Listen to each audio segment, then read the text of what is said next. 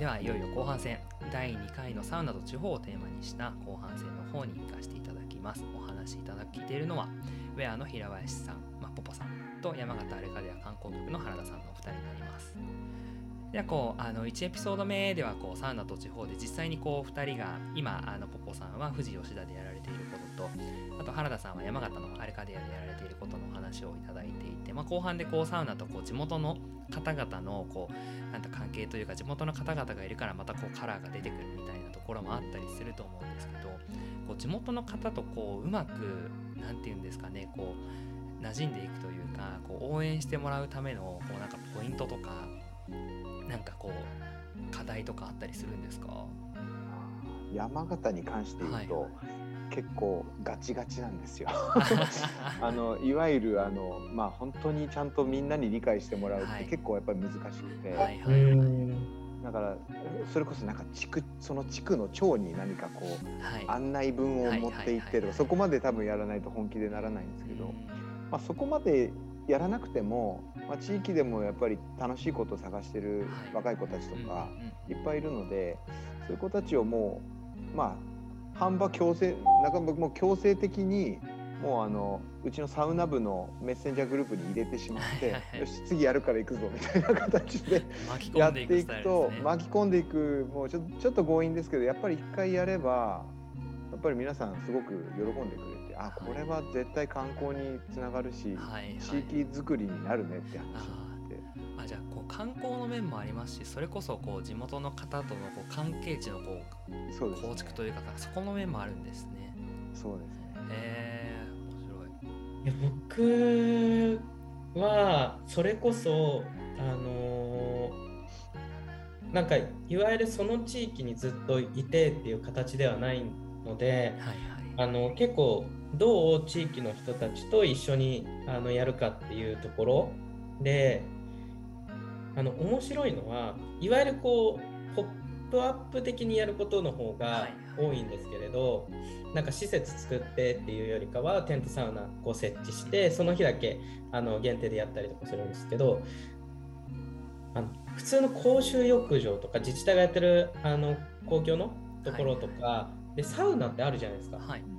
あそこに意外と地元の人たち集まってるんですよね。だから僕結構最初はそこ行くようにしていてそこでつながるんですよ。あ確かに。えどっから来たん？みたいな話からいやこれここであの今こういうことしてるんですよみたいな。いやそうなんだみたいな。それが意外と後々聞いてきて いるっていうのがあるのが一つとあともう一個はあのやっぱりうまくこう僕らはあの地域の中の人とやっぱり外から人馴染んでほしいので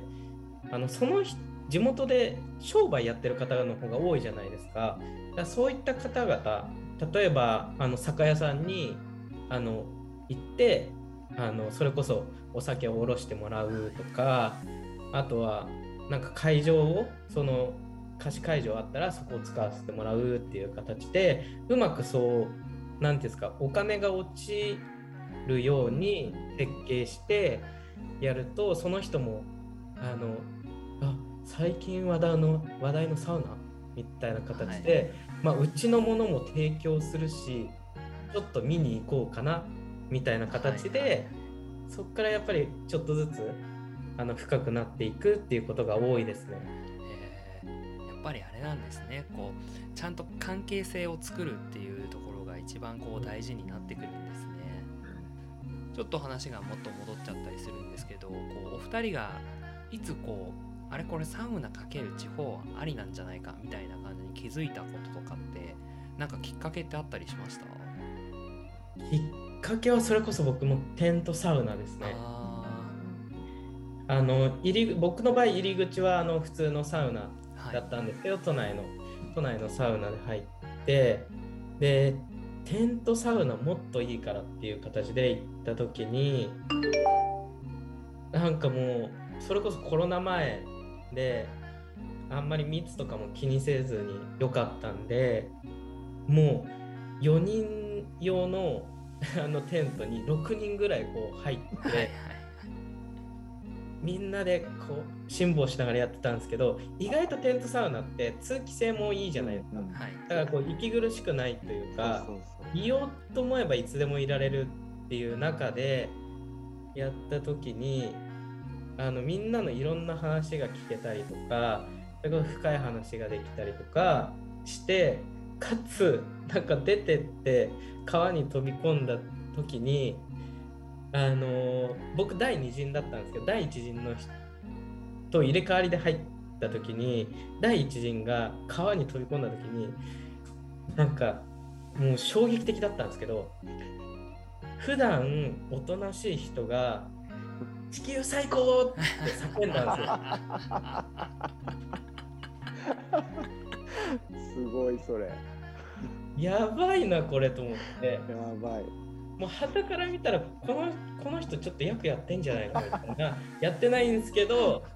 全然健全なんですけどあここまで人を解放させるものとしてそのやっぱり都内とかではそういうこと多分難しいと思うんですけれどやっぱり自然豊かな環境をこう最大限こう生かしてできるって言った時にあこれは相当いけるんじゃないかなっていうふうのを感じました。そこだったんですね。自分も確かに、まあ、テントサウナがやっぱりきっかけだったんですけど、はい、うん、まさにあのそれこそそのサウナ部うちのそのサウナ部って、はい、その企業のサウナ部っていうよりは企業外の関係者でこ構成されてるサウナ部なんですよ。なのであのまさに本当に交流の場所じゃないですけど、はいはいはい、い。ろんな話があいろんなアイディアいろんな話が聞ける場所になってなんだろう会議室でこうやる話が絶対出てこないじゃないですかそこで。はい。なんだろうみんなもう超ハイテンションの中で これやったら最高だよねってもう最高の話しかみんなしないのでそれ実現的なものをあこれだと実現できるなみたいなのってあのチョイスするともうすごくいいものが出来上がっちゃうのでそういう意味ではやっぱりいろんな関係者同士でやれるっていうのはこのテントサウナの本当のメリットというか、うん、観光でもそうですけど地域の中でもこれはバンバン活用した方が絶対いいなってはなるほどですね。こう今結構こうコロナ禍においてこう観光誘致がなかなかこう難しかったりする状況においてはその中の人の結束強めたりそういう意味合いがだいぶ大きくなってるんですね。そうですね。えそれこそ僕お聞きしてみたいんですけどあの僕らも今挑んでる最中のことなんですけれどサウナってコンテンツパワーがめちゃくちゃ強いじゃないですか。はいはい、で、まあ、原田さんもそうだと思うんですけどそれをいかにこう地域に波及させていくかっていう観点も一方であると思っていて、こうそれこそサウナ来て帰ってしまうだけではなくって他にもこういろんなこう魅力とかもあったりとかこうサウナをいかにこう地域というフィールドにこう拡張させていくかみたいなことを結構僕らも日々考えてどの形でできるかなってことをやってるんですけど、はい、その辺り原田さんってどんな感じなんですか？あの本当さっきも言ったんですけどやっぱサウナ単独で行く行ける武器なんですよ間違いなく。うん、なんですけど、山形っていうこのちょっと若干閉鎖的なエリアからするとみんな身構えてこないんです。よ。いや私水際みたいな感じだった。りとかいやちょっとなんかそんな何してんのなんて思われちゃっても嫌だからっていうあの県民性がやっぱどうしてもあるので、なので今考えてるのは例えば今あのここで動いてるのがそのサップだ長井ダムってある。サップだったり水上自転車、はい、あと冬はすぐ近くにスキー場があるんで、うん、そこであの雪板って聞いたことあるか分かんないですけど本当にスケボーの板みたいなやつを、エッジも何もないんですけどパウダースノーを滑っていくかスノーサーフィンみたいな感じで、そうできるのがあるんですけど自分サーフィンやっててあのそれを初めて去年やったらめちゃくちゃ面白くて。これいいなっつって今雪板の商品開発もいろいろしてるんですけどサウナはこれ冬もできるじゃないですか。はいはい。だ雪板してサウナして雪の中ダイブとか。絶対冬も面白い。もう数年でこれは多分いろいろ遊べるなと思って。あのサウナだけでやるよりは今他で作ってるサップとサウナだったりとか、はい、農業それこそ農業体験して汗だくになってでちょっと料理してる間にサウナ入ってそれを食べるとか,、なんか今ある体験プランとこう組み合わせてやれれば絶対いいかなそうするとあの抵抗なく入れるかなと思って地元の人たちと、はいはい、それは考えてました。いや面白いっすね僕らは今企業研修にできないかなっていうことを考えていて実は。それこそ JSA さんとあのコラボしてあの企画できないかなってことを進めていてあの川ちゃんとあ JSA の共同代表の川ちゃんと話していたりとかするんですけれどあのサウナってやっぱりリフレッシュする効果ってすごいあるじゃないですか。普段こうあの自分の仕事でこうもういろんなこと考えまくって考えまくってみたいなこう圧迫感がある中でサウナに入ると頭がリフレッシュされて、違うことが入ってきたりとかするっていう。余裕がね生まれますね、はい、これってなんか使えるんじゃないかっていうところであのそれこそ旅行とか旅に行くっていう行為も結構非日常というかリフレッシュみたいな側面多いと思いますし最近あのワーケーションっていうことが取り上げられてると思うんですけどそれも結構リフレあの社員のリフレッシュになって生産性上がったらいいよねっていうことだと思うんですけどなんかそこと掛け合わせてこう企業のこう若手とかあの社員さんが例えば富士吉田に来てでそこでサウナ入ってリフレッシュした頭で普段の業務に取り掛かるんのではなくって富士吉田でいうとこう旗織りがやっぱりあの時代とともに衰退してきてるので旗織りの代表の方をお呼びしてブレストするみたいなこう全く新しい頭で違う仕事の内容も含めてこうやることによってなんか新しいものが生み出されるんじゃないかみたいな。で普段の業務以外のことなのでなんか頭ももちろん活性化しますし何かこう業務に持ち帰れるようなものが得られるんじゃないかっていうのを今考えてやろうとしてます。素晴らしいと思います。それはあの実は我々もあのその観光のさっきの話はもう実はその次の話かなと思ってて、はいはい、やっぱり、うん、その前にそれこそあのポポさん言ったように企業さんがあの地方でどういうふうにこうワーケーションみたいなのできるかって言った時に、うん、このサウナテントサウナが例えばですけど縄文サウナがありますとか、はい、あるだけでも結構いいあの選ぶ場所のポイントになるじゃないですか、うんうん、それは多分面白いかな自分らも今あのなんとかそれはできないかなっていうところで模索はしてるところでした。いい。ですね。なんかこうすでにあるものにこうサウナをかけるだけで可能性がこう爆上がりするというかめちゃめちゃ広がっていく感じが、うん、確かにこうワーケーションの文脈で考えた時になんかサウナって僕もこの間ちょっとワーケーションあのした時期があったんですけどやっぱこう違う場所に行って仕事するんでなんか行動がまず変わるのでこれ脳みその使う場所が多分若干変わるみたいな意識ですかね、うん、なんかそういうのもありますし全く知らない人と話すんでなんかそこのインプットもあるしで最終的にはそこにサウナが待ってるってなるとリフレッシュもリセットもできてみたいな。めちゃめちゃいいですね。なんかこうチャンスしかない感じがしますね。企業にとってもすごくいいと思うんですよね。それこそ。やっぱりこう今ってこう会社内で何かこう話をする時って、はい、なんかある種な何にもないんですけどこうなんか言ったからにはやらなきゃとか、はいはいはいはい、なんかこう純粋なこうアイディアがこう出しづらいことってやっぱりその中での関係性とかも含めて少なからずあるなっていうふうに思っていてそれが地域に行くことによってそこから解放されてやるっていうのは企業にとってもすごくいいなと。なんか最近ニュースとかでもやっぱりこうこのコロナ禍になってその代代謝リスクがやっぱこう増えているとかやっぱこうチームのこう中のどうしてもリモートワークでこうすると意思疎通が難しかったりほんとしたあのなんか席にちょろっと行ってこうパパみたいな感じで話すことが全くなくなっちゃったのでこうコミュニケーションが良くなくなるみたいな時に、まあ、なんかこうやっぱちょっと難しい、まあ、もちろんコロナなのでこうイベントとか難しいものがありつつもそういう風なものができたら全然多分話が変わってくるというか。うんうん。それこそ今原田さんとかなんか課題感というかこれもっと進めていきたいけどこれが足りてないんだよなとかその辺の話とかってあります？そうですね。まあうん。やっぱりなんだかんだ言ってこう面白い素材は山形、まあ、どこもどこのエリアも多分いっぱいあると思うんですけど、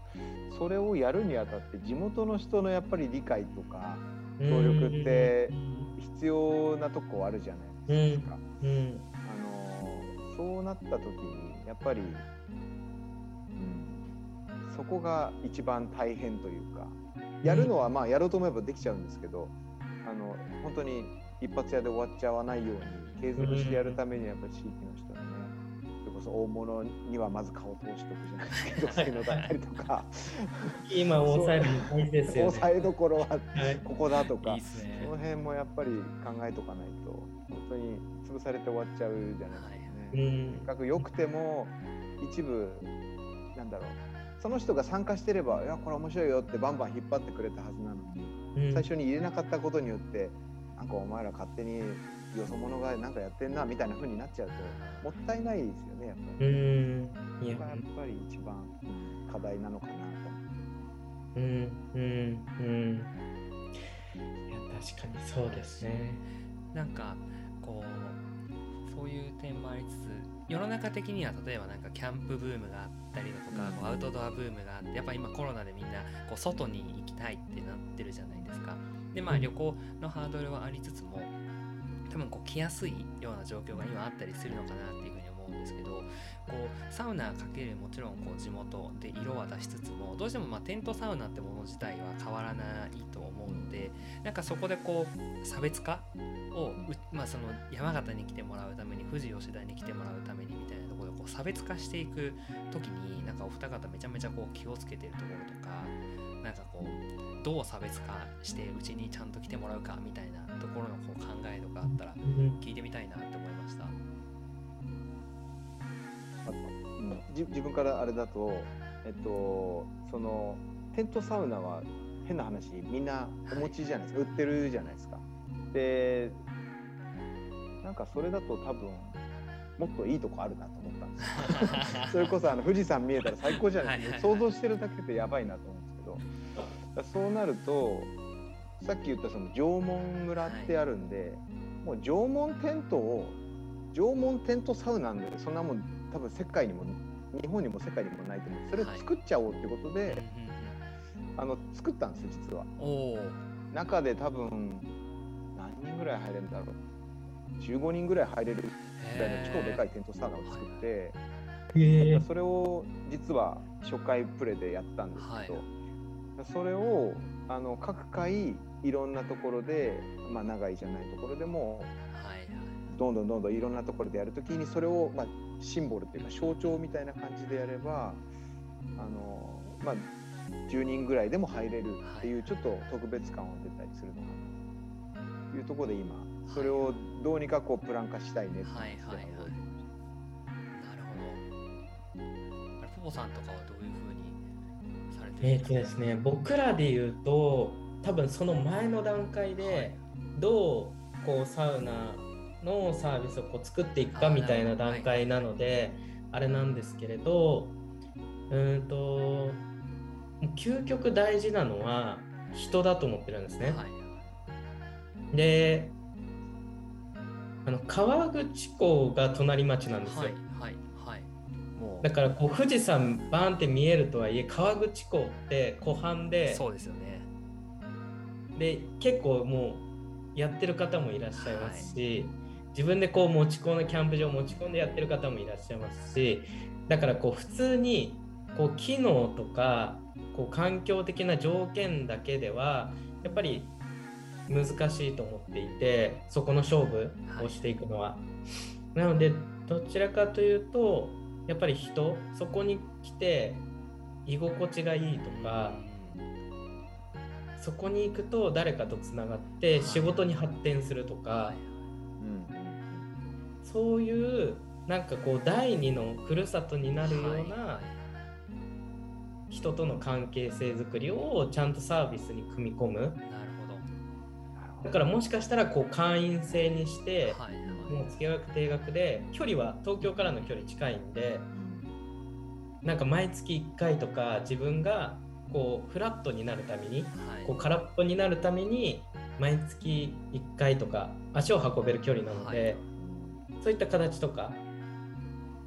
確かになんか富士吉田ってすごいゲストハウスが多分めちゃくちゃ多いエリアですよね。そうですよね。観光外国人観光の方もめちゃくちゃいらっしゃるし、なんかそういう意味ではもうすでにこう結構コミュニティが街にある程度こう文化として根付いてるところにそこを組み合わせていくってすごい素敵ですよね。そこブリッジしますもんね。で本当に面白いのはあの収録前もお話ししてたと思うんですけど、はい、富士吉田の西浦地区って呼ばれるところが飲み屋街になっていて、はい、今コロナなんでもう本当に寂しい感じなんですけれど、えっと、徒歩圏内60店舗ぐらいの飲食店があって回りきれないですもんねもう。回りきれないですね。いやそうなんですよ。絶対回りきれないじゃないですか。面白いのがあの西浦に入ると卒業できないっていうふうに言われていて、はい、地元の人たちも西浦行き始めたらもうその後そこから離れられなくなるっていうぐらい地元の人たちも根付いてるようなところなのでそういうこうねそれこそ短期的で見るんじゃなくて中長期的でいかにこういい関係性を作っていくかっていうところがやっぱり差別化にはつながっていくだろうなとは思う。はあ、いやいいですねなんかこう面白いですね可能性がまさにこう今始まった、まあ、始まったばかりで始まった多分12年な形でこう、はい、まさにどんどんどんどん今可能性をこう模索しながらアップデートしている中っていう感じなんですね。いやありがとうございます。お時間も実はいい感じになってきておりまだまだなんか話したりないそうなんですよ。早いですね。もうこれ一晩いけますよ。でもそれこそこう別にねなんかそれこそこのいろんなあのなんでしょうエリアのこう企業さんとかもいらっしゃったりするんでちょっとまた別途普通に打ち合わせとかしたいですね。うん。めちゃくちゃ面白そうです。いやじゃあ最後にちょっとお二人からなんか一言何を言うねんみたいなところもあるんですけど なんか今日の今日の感想とかあれば伺って締めたいなと思います。自分はまああのまあ本当にポポさんの話自分たちが今やっているその観光にどうつなげるか、はい、地方にどう人を連れてくるかみたいなところのすごいヒントをいただいたなと思ったこういうやっぱり話し合いってすごくありがたいなと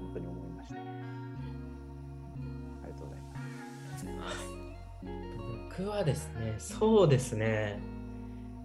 あの、始まる前はどんな話になるんだろうなって思ってたんですけれど、いや、それこそ宮本ちゃんが素敵な MC をしてくれて、なんか原田さんの山形の事情って、あの一部しか本当知らなかったのであそ山形のいろんな地域でもあそんな取り組み始まってるんだっていうことが聞けて何よりやっぱり話してる本人たちが面白いっていうのがやっぱりサウナの大事なところかなとは思っていてなんかこう仕事だからやるっていうことって、まあ、今世の中もう大半がそれだと思うんですけどやっぱ楽しくてやっちゃうよねみたいなところにいろんな人が集まってくると思いますしいろんな人が集まってくると仕事にものつながっていってでそれこそ JSA さんはこうブブームじゃなくて文化っていうところを目指されてると思うんですけど、はい、そのみんなでこのサウナをなんかブームブームで終わらせるんじゃなくてちゃんと文化にしていけるようなことができたらいいなと。最高ですね。いやありがとうございます。めっちゃいいですねありがとうございました。ありがとうございます。なんか今日は僕は地元和歌山なんですけど地元が2つ増えた気がしました。あ りがとうございます。富士吉田に。なんか最高ですね。いやもう絶対に絶対にあの年内ちょっとね状況見ながらあの、はい。難しかったら来年とか確実に行きますので、遊びに来てください。はい。よその時はぜひまたよろしくお願いしますよろしくお願いします。はいそれでは第2回のサウナと地方をテーマにしたウェアの平林和樹さんと山形アレカデア観光局の原田慎吾さんのお二人のお話はここにて終了とさせていただきますありがとうございましたはいありがとうございましたありがとうございました。